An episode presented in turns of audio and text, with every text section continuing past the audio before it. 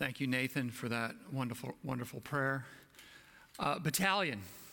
So, my son was involved in battalion. I think he got involved when he was around 13, and that meant that I needed to go camping and go out into the woods. And I wasn't necessarily excited about it initially because I didn't have the gear, but as I acquired the gear over time, I began to get more excited. But what I got the most excited about was watching the friendships form for my son and watching him dive into the Word as he was part of the small groups and as he became a squad leader, actually giving, in a sense, two sermons uh, uh, to, to the, the whole squad of battalion. There was probably at that point 60 guys. And to watch him wrestle with the Word of God and, and, and, and deliver it. And today, uh, him and I were reminiscing as I was sharing my uh, preparation for the sermon. He's like, Oh, yeah, I remember that battalion sermon and, and how hard it was. And so he had a, a great appreciation. And, and I have developed a much greater appreciation in the two opportunities to preach for the pastors who stand up here and preach and the amount of time that it takes.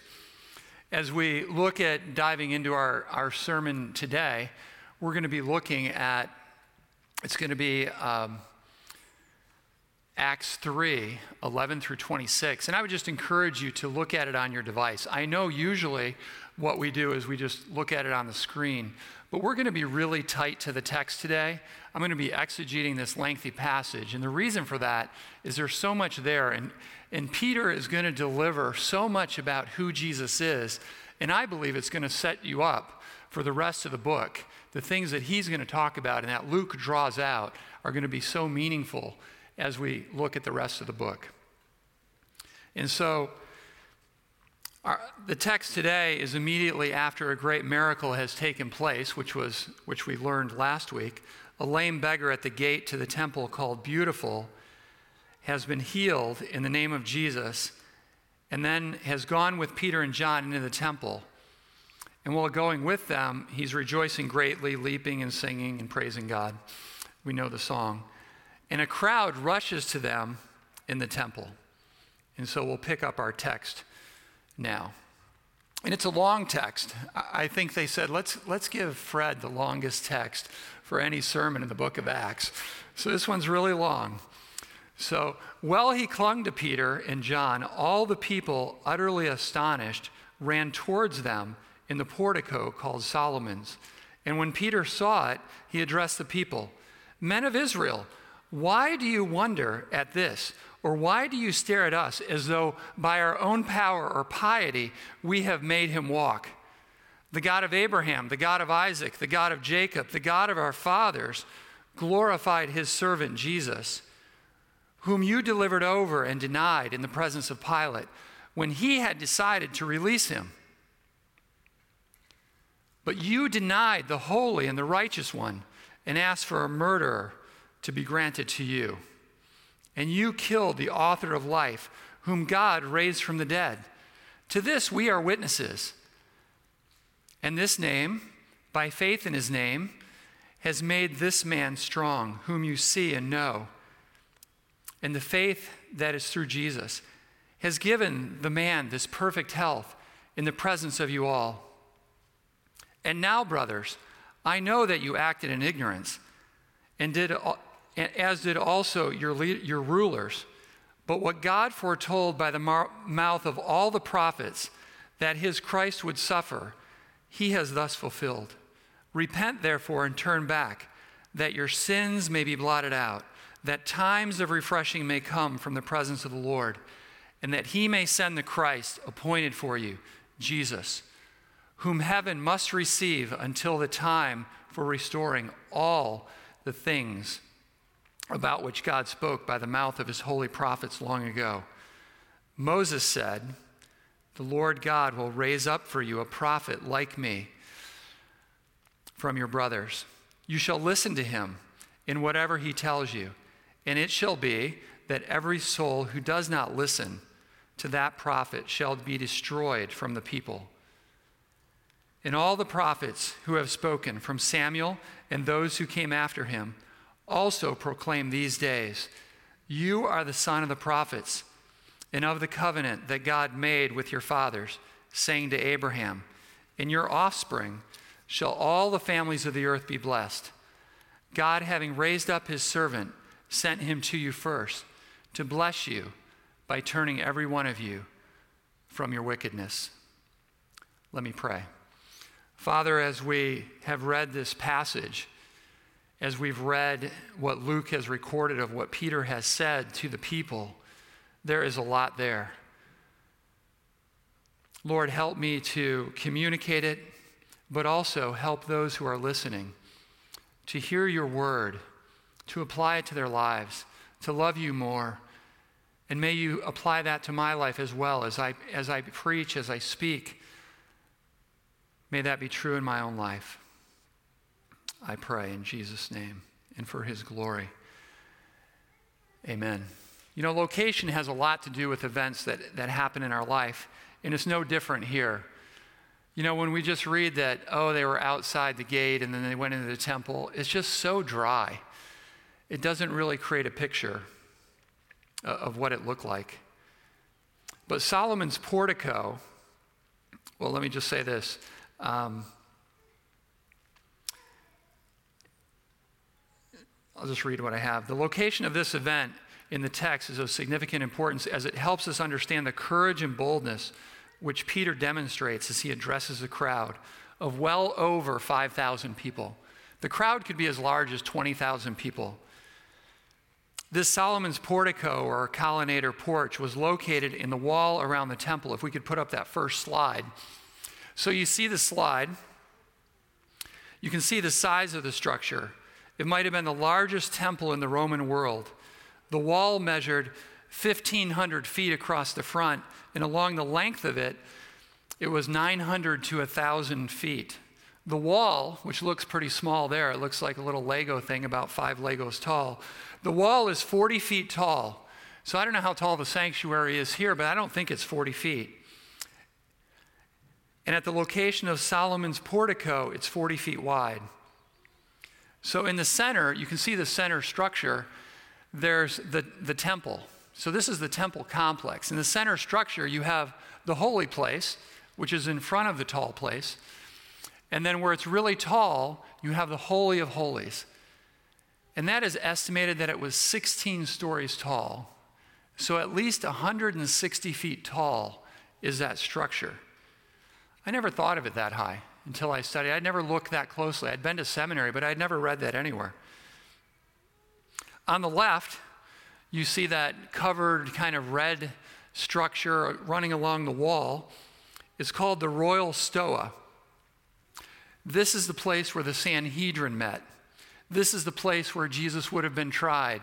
This is the place where Jesus drove out the money changers and said, My house will be called a house of prayer, but you have made it into a den of thieves. On the right in the back, you can kind of see it looks like a, a little mini castle, is the garrison. So, attached to the temple, this is Herod's temple, attached to the temple was a garrison of soldiers.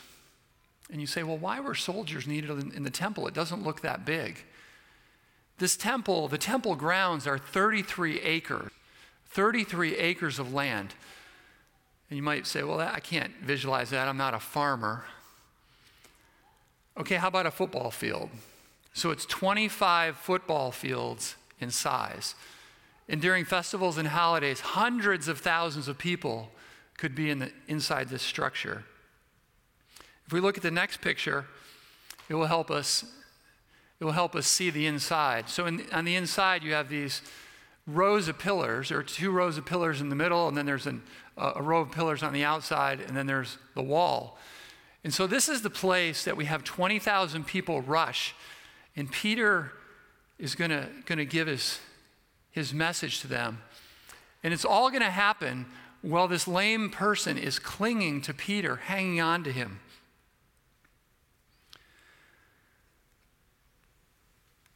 So let's take a deeper look at what happens well, he clung to Peter and John, all the people. So I'm reading from the text. This is, this is in 11. Well, he clung to Peter and John. All the people, utterly astonished, ran together to them in the portico called Solomon's. But when Peter saw this, he replied to the people, Men of Israel, why are you amazed at this? I don't know about you, but I've never seen a lame person healed. And the reality is, they knew that person. They walked by them, they saw him. But he's been healed, and they're utterly astonished. They are amazed because they've never seen it. And he says, Or why are you staring at us as though through by our own power or godliness we had made this man walk? The God of Abraham, Isaac, and Jacob, the God of our fathers, has glorified his servant Jesus. Before Peter addresses how he's healed, he clarifies it's not because he has any power or that he has lived more piously or godly than anyone else that this man is healed. This is significant as many people believed, and even believe today, that healings or miracles would happen or can happen if perhaps you could attain a secret knowledge, some power. So we see this in the Bible. We see it in Gnosticism, we see it in magic, we see it in witchcraft. They would be examples. They accused Jesus for healing in the power of Satan. He goes on, he says, if we have piety or it's not because we have piety or, or we've done a good deed that this miracle has taken place, might take place. The idea is that it's not karma. It's not karma that's taking place.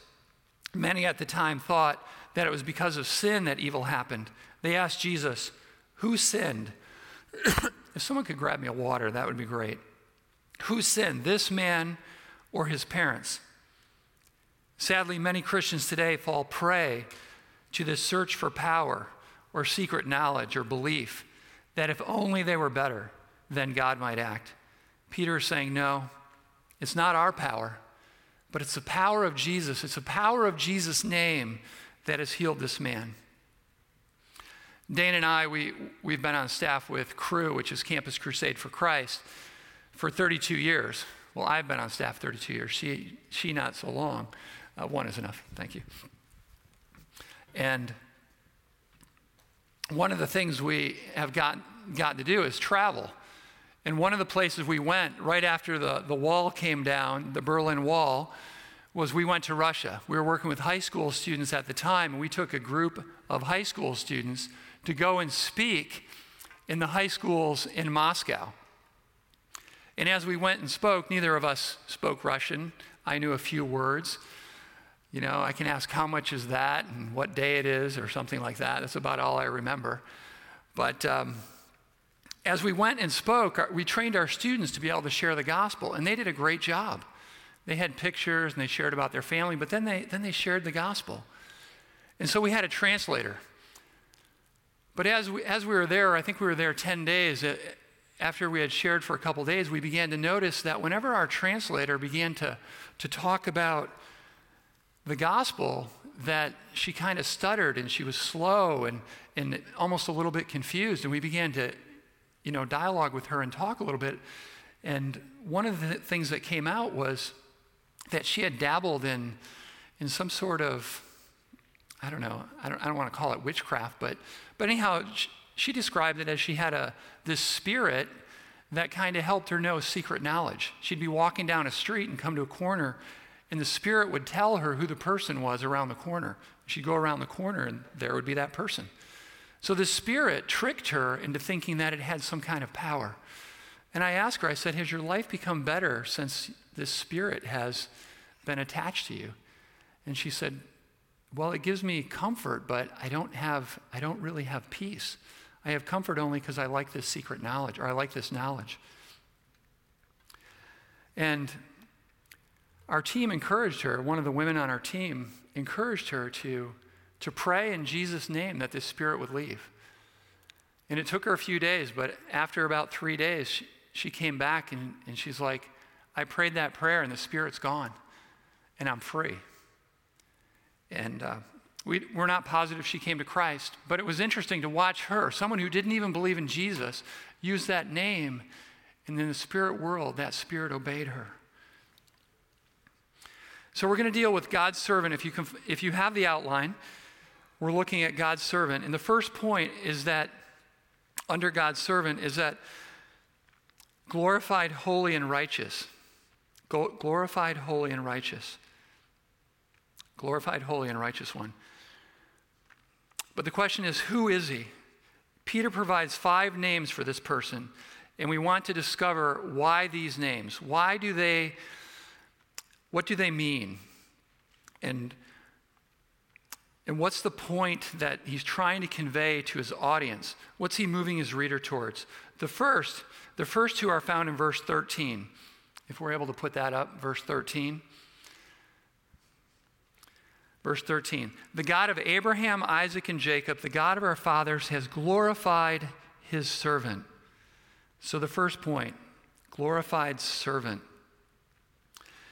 Glorified servant uses two distinctions together that his audience was sure not to miss. The significance that Peter, of what Peter is referring to, he's referring to the suffering servant in Isaiah 52 and Isaiah 53. Verse 13 puts them together. And there's only one place in the Old Testament that I think you can find servant and glorified linked to a person. And it's in Isaiah 52 13. The first verse in the most famous servant song of Isaiah, which reads Behold, my servant shall act wisely. He shall be high and lifted up, and shall be exalted or glorified. The Greek word in Acts 3:13 for glorified and the word in Isaiah 52:3 for extolled or exalted are the same. Only the tense is different. One is future tense, one is past tense. For those of you that like the Greek, the word is D O X A Z O, doxazo, which means to glorify, honor, or exalt. So the translators got it right. In Isaiah 52 13, it is in the is in the last servant song, which is the fourth one. It its emphasis is upon the suffering of the Lord's servant, but ultimate triumph. Clearly, Peter means for the hearers to have the servant in Isaiah 52 and 53 in mind. And the prophecies in Isaiah would have been very familiar with his audience. These are Jews that are at the temple. God records for us in Matthew 12 that Jesus is a fulfillment of the servant of the Lord in Isaiah when he quotes in Isaiah 42 the first of the, of the four servant songs. So this is in Matthew 12, and he's quoting from Isaiah 42. And this is what he reads. This is from Matthew 12, verse, verse 17. This was to fulfill what was spoken by the prophet Isaiah Behold, my servant, whom I have chosen, my beloved and whom my soul is well pleased. I will put my spirit upon him, and he will proclaim justice to the Gentiles. And we're going to see that lived out in Acts. He will not quarrel or cry aloud, nor will anyone hear his voice in the streets. A bruised reed he will not break, and a smoldering wick he will not quench until he brings justice to victory. And in his name the Gentiles will hope. There are four servant psalms. If I gave you a little quiz and asked you what, you, what they were about or where they were, if you're like me, I wouldn't be able to tell you. I'd just say they're at the end of Isaiah somewhere. But here's where, here's where they are Isaiah 42 is the introduction to the servant. Isaiah 49 deals with the servant's work in the world and his success. Isaiah 50 deals with Israel's sin compared to the servant's obedience. And we just looked at 52 and 53. It's a servant of the Lord as suffering and the righteous one who will triumph. Peter gives us three more titles of his servant in verse 14. and he says this in verse 14. He says, But you denied the holy and righteous one and asked for a murderer to be granted to you, and you killed the author of life. The titles that we looked at so far, we looked at glorified servant. So that would be my first point if you're following along in, under that first heading. But we have three more here Holy One, Righteous One, and Author of Life. And so we're going to look at each, each one of those three and see what they mean. Jesus as the Holy One, which, by the way, is, is also a, a messianic title. Peter draws upon two well known scriptures or sections of scriptures to establish this idea of Holy One. And this would have been, again, very familiar in their mind. The first is in Isaiah. Holy One is used 28 times in connection to God. God is called the Holy One over and over and over again in Isaiah, almost from beginning to end, from the first chapter to the end. And if he's referring to this, perhaps it would, it would imply um, Jesus' deity. This is probably not what Peter has in mind here, though. Peter, in his first sermon in Acts 2, also referenced the Holy One, which I think we looked at maybe two weeks ago. It's in David's psalm, it's in 16, and he quotes, You, meaning God, will not let your Holy One see corruption. So Peter confidently puts forward that the Holy One David spoke of is the, is the Messiah, Christ, the Anointed One. And Luke's, Luke is the author of Acts, and Luke was also the author, author of Luke. And even, even demons knew the Holy One. In Acts 4.34, he records, he records their response. He says, What do you have to do with us, Jesus of Nazareth? Have you come to destroy us? And, and I just picture a demon like in some altered voice I know who you are, the Holy One of God. Well, why does a demon know who he is? Well, a demon is an angel. A demon is a fallen angel. They're beautiful and magnificent. They were there. They were there when, when Jesus the second person of the Trinity, was in heaven. They saw him, they heard him, they may have even met him. They knew who he was. The next word he talks about is the righteous one, which is also a messianic title. And it comes from, again, the famous sermon song in Isaiah 53. This is one of a few places you find righteous one in Scripture. And I think the only place connected to the Lord's servant, here it is in context. In ver- this, this is in Isaiah 52 11. And I'll just read it. Out of anguish of his soul, he shall see and be satisfied. By his knowledge shall the righteous one, my servant, so there it is, the righteous one, my servant, make many to be accounted righteous. And he shall bear their iniquities. Therefore, I will divide him a portion with, with the many, and he shall divide the spoil with the strong. You're like, why are you reading all this? Really, it's to get to this, this next verse. Because he poured out his soul to death and was numbered with the transgressors. And we see this fulfilled. Jesus was killed between thieves. Yet he bore the sin of many and makes intercession for the transgressors which is exactly the point that Peter is going to make and is making here in Acts. The servant makes intercession like a priest, like a priest would, but he also bore, bore their sin, meaning he takes their sin upon himself as he poured out his soul to the point of death. He becomes a sacrifice for my sin, for your sin, for the sins of the world. But his death is only effective for those who put their faith in him. And that's what we see Peter saying in his name, in his name. It's by his name. The next title we look at is author of life.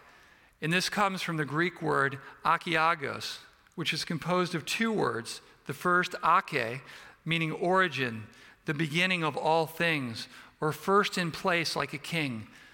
So they're saying this about Jesus, that Jesus is the author of life, that he's the origin of life. And the second, ago, means to lead or to bring. So if you put the two together, really what this word is saying is that Jesus is the one who brings us life, meaning in the very beginning. And we see that certainly in John 1, right?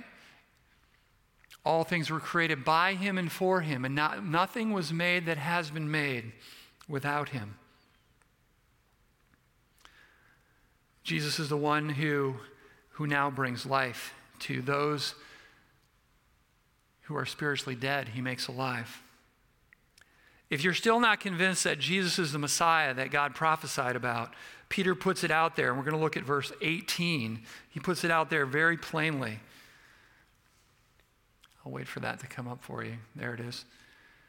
But what God foretold by the mouth of the prophets, that is, Christ would suffer, he has thus fulfilled.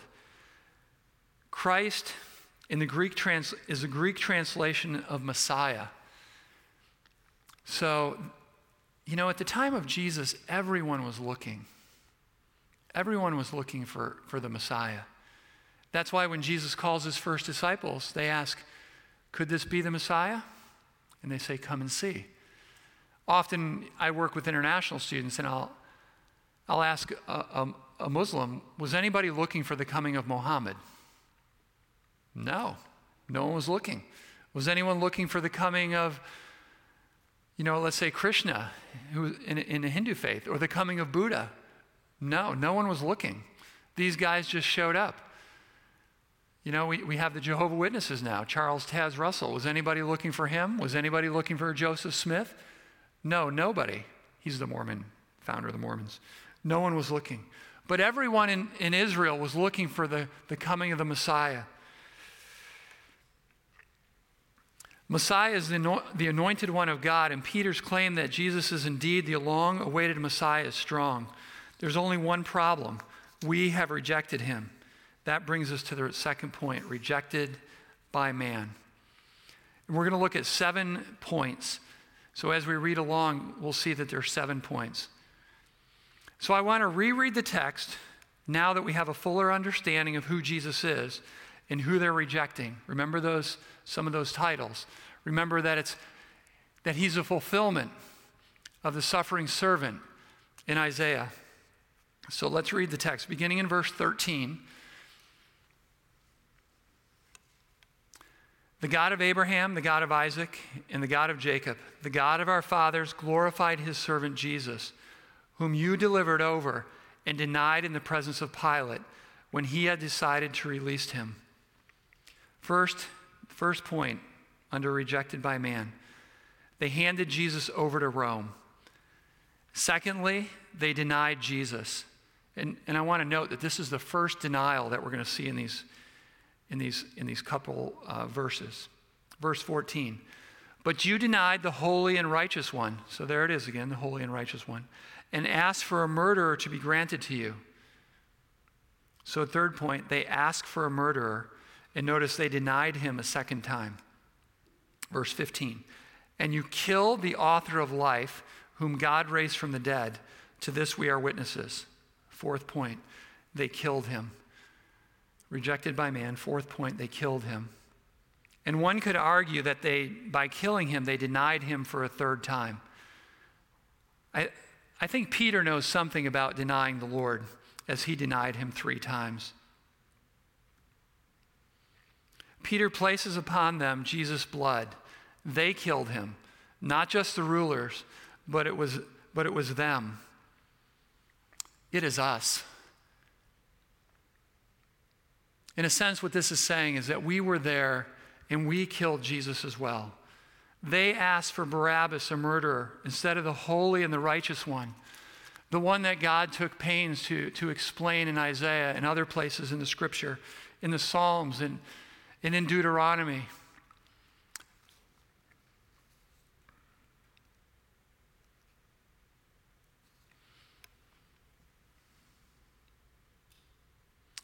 It's always a bummer when you lose your place. Okay, I'm going to find it here. Okay, verse 16. So we're going to go on. And this Jesus, by faith in his name, I just want to read this part because it just flows in the text has made this man strong, whom you see and know. And the faith that is through Jesus has given this, given this man perfect health in the presence of you all. And now, brothers, I know that you acted in ignorance, as did your rulers. Fifth point, they acted in ignorance. Verse 18. But what God foretold by the mouth of the prophets, that as Christ would suffer, he has thus fulfilled. Again, p- pointing to the fulfillment of, of prophecy. Verse 19 Repent, therefore, and turn back that your sins may be blotted out. God calls them to repent, that their sins might be blotted out. This mean, word means to be wiped away. So, the sixth point ignorance is no excuse. He's still calling them to repent, even though they were ignorant of what they did. He's saying, You were guilty, even though you were ignorant of what happened. And they're guilty because they have sin, and that sin must be repented of. It must be blotted out. It must be wiped away. He says, Come to faith in the name of Jesus. Ink had a problem in the first century, and the problem was water. Ink could be wiped off paper by, by wiping the page with a damp cloth, kind of like, kind of like a whiteboard. You know, every now and then you use a permanent marker, and I'm always like, man, what a bummer. But a whiteboard, if you take a white, if you take a rag, you don't even need to wet it, you can wipe it off. But ink with a damp rag, you could wipe it off. You could wipe it off the paper, let the paper dry, and be able to reuse the paper. Eventually, acid was added to ink and it solved the problem. But they understood the imagery. Their sins, written in a book, recorded before God. They needed to be removed, they needed to be blotted out, they needed to be wiped away. They're warned in verse 23 if they will not listen to Jesus' words, they will face judgment and be completely destroyed by the judgment of God. And the seventh and last point is God's refreshing. God's refreshing for those who repent. Verse 30, that times, I'm sorry, verse 20, that times of refreshing may come from the presence of the Lord, and that he may send the Christ appointed for you, Jesus, whom heaven must receive until the time for restoring of all things, about which God spoke by the mouth of the prophets long ago. He calls them to repent, that the times of refreshing will come. And this is, this is a, one of those phrases in the Bible that it's just really hard to get your head completely around because we don't know exactly what this time of refreshing says. One commentator says, quote, no verbal parallels to this expression, times of refreshing, have been found in Scripture, though the noun is used in Exodus 8:15 to describe the relief from God's judgment experienced by the Egyptians. End quote. This blessing may have been cumulative, meaning we are blessed now and will be in the future. It could also point to the Holy Spirit being new life and Jesus teaching that we will have springs of living water within us. Certainly a picture of refreshment in an arid place. Another possibility is that we are now refreshed because we have entered God's rest. We have entered God's rest, and we see that pictured for us in the scripture. The third point is vindicated by God. So we see that Jesus is killed, that he's put forward and he's killed. But the first point under vindicated by God is that God raised Jesus to life. The scripture says, You killed him, but God had favor upon him by raising him to life. So we see Jesus is vindicated. So God raises Jesus to life. Second point God's servant is sufficient to offer forgiveness of sin and blot out transgressions because, as Peter has already said, he's the glorified servant, he's the righteous one, he is the holy one, he's the author of life. If someone charged God for not having a just cause to blot out our sin, he would be vindicated because of his servant Jesus. His servant Jesus was holy and blameless, without sin.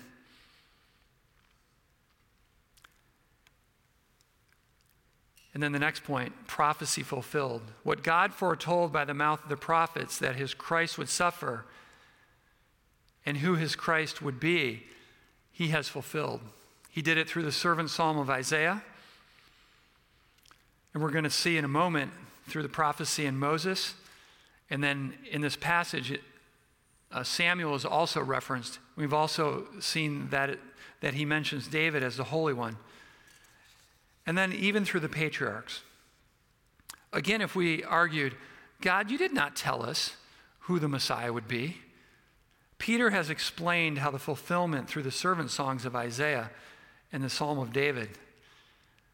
And Peter's not done. He has three more examples that he has for us. So, verse 22 I did mention that we'd be staying close to the text.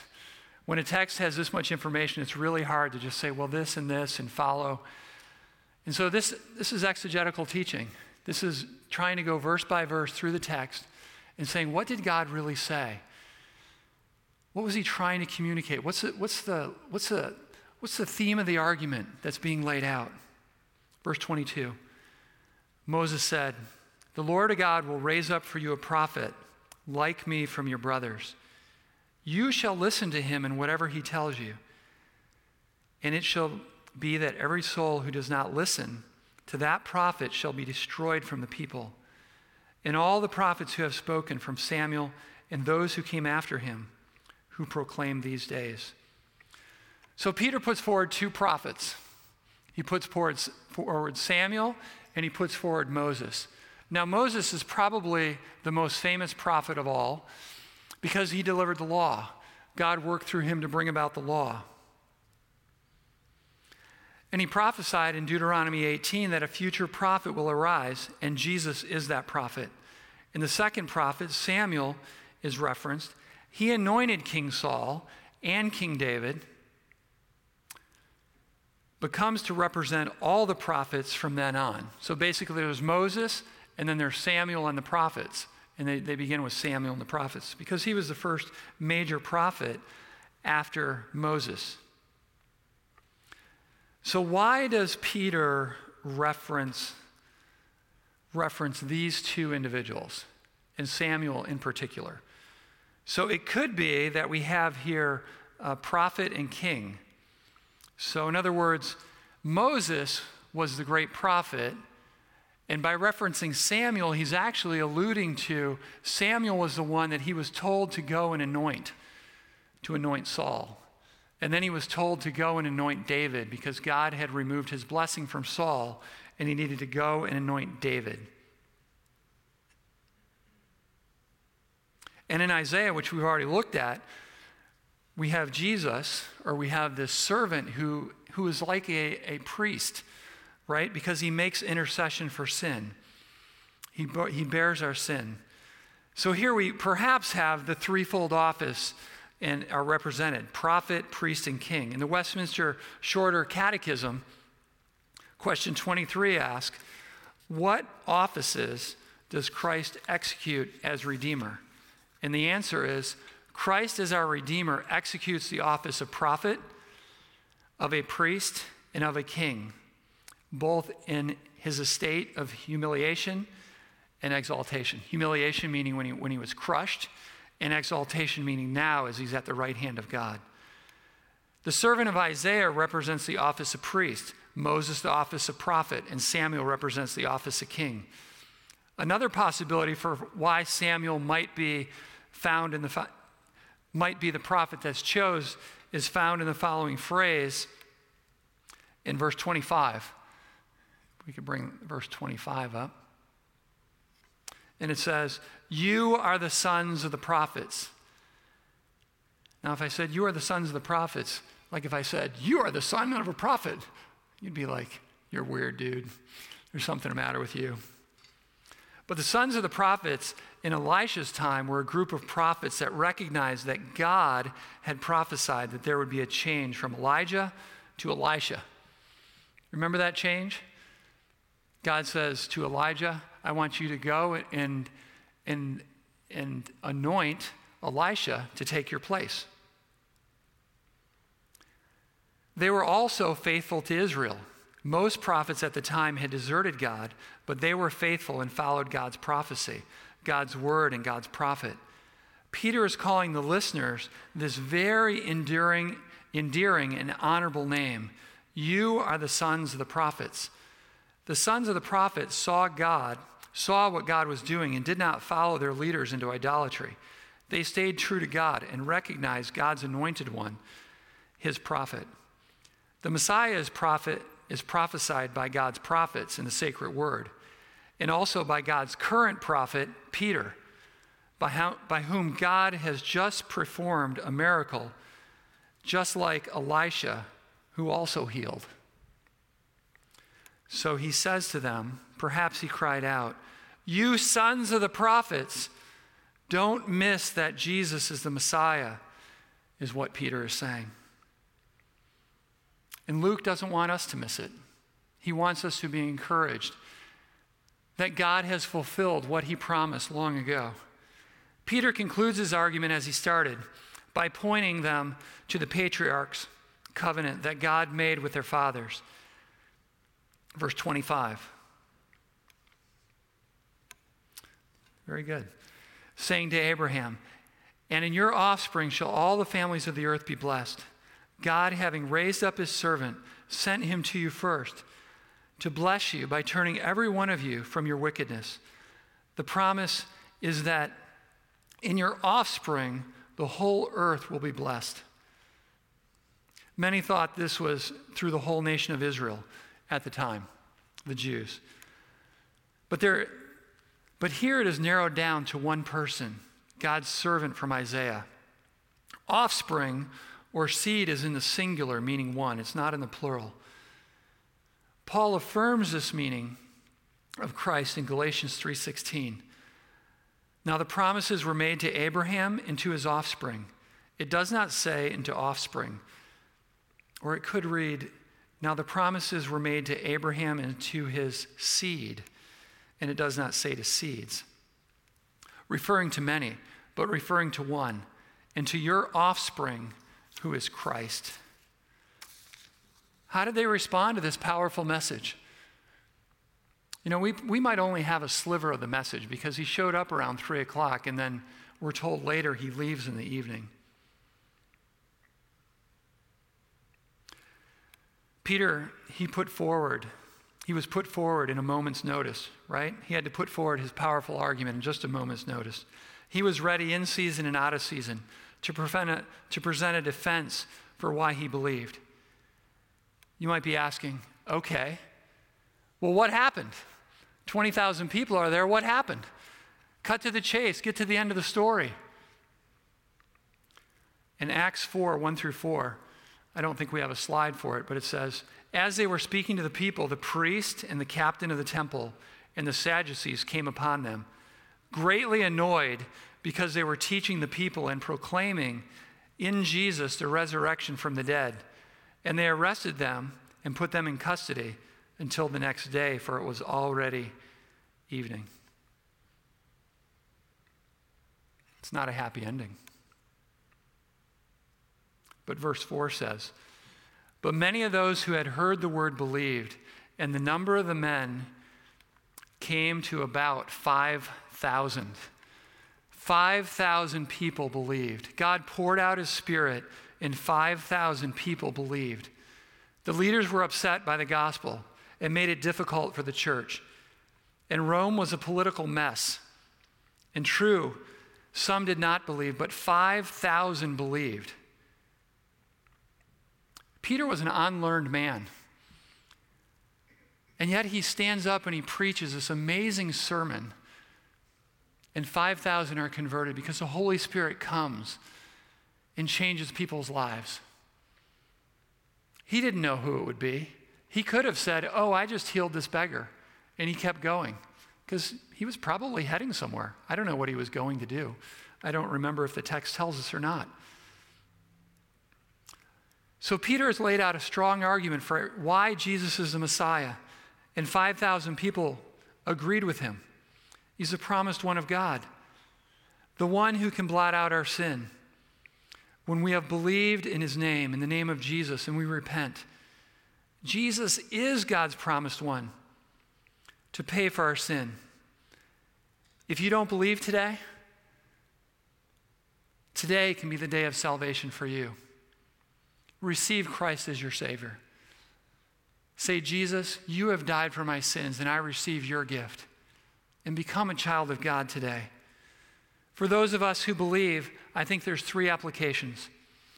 And we'll be blessed and I believe that we'll be happy if we apply all three of these to our life. Know the word so that you can give a defense of the gospel. If you don't know it, or even if you know it, get in God's word. This is a great time to do it. Learn his word. Two, be encouraged in your faith that God has fulfilled his promises and will continue to do so. Just like he did in the past, he will do it in the future. The promise is that Christ will come again. The promise is that Christ is with you always. The last time I preached, what I talked about was that Christ is with you Wherever you go, Christ is with you. And three, the mission has not changed, regardless of the political mess of the time. We are called to make Christ known, even if it's uncomfortable. Imagine how uncomfortable this would have been for Peter. The first time he preached, and the second time, he, he did this with a person hanging on him the whole time. And five to 20,000 people pressed all around him, kind of chaos. And as you share the gospel, trust in the Holy Spirit to change hearts and to bring, bring people to repentance. As we go to a time of prayer, I'm going to give you a moment to just say, Lord, what, what did you have for me in this, in this sermon today? And then I'm going to pray. So, Father, as we come in this moment, speak to us, Holy Spirit. Sear in our hearts, our minds, what you would have us to take away.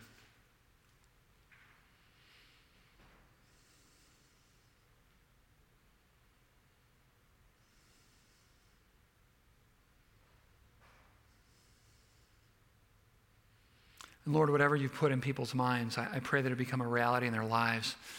Whether it's repenting and turning to you, of course, we always need to be re- to repent, and repentance is, is that continual turning to you. Yes, it's uh, our desire to put away sin, but it's more importantly, it's our turning to you. And that repentance is open to us, that you haven't closed that off.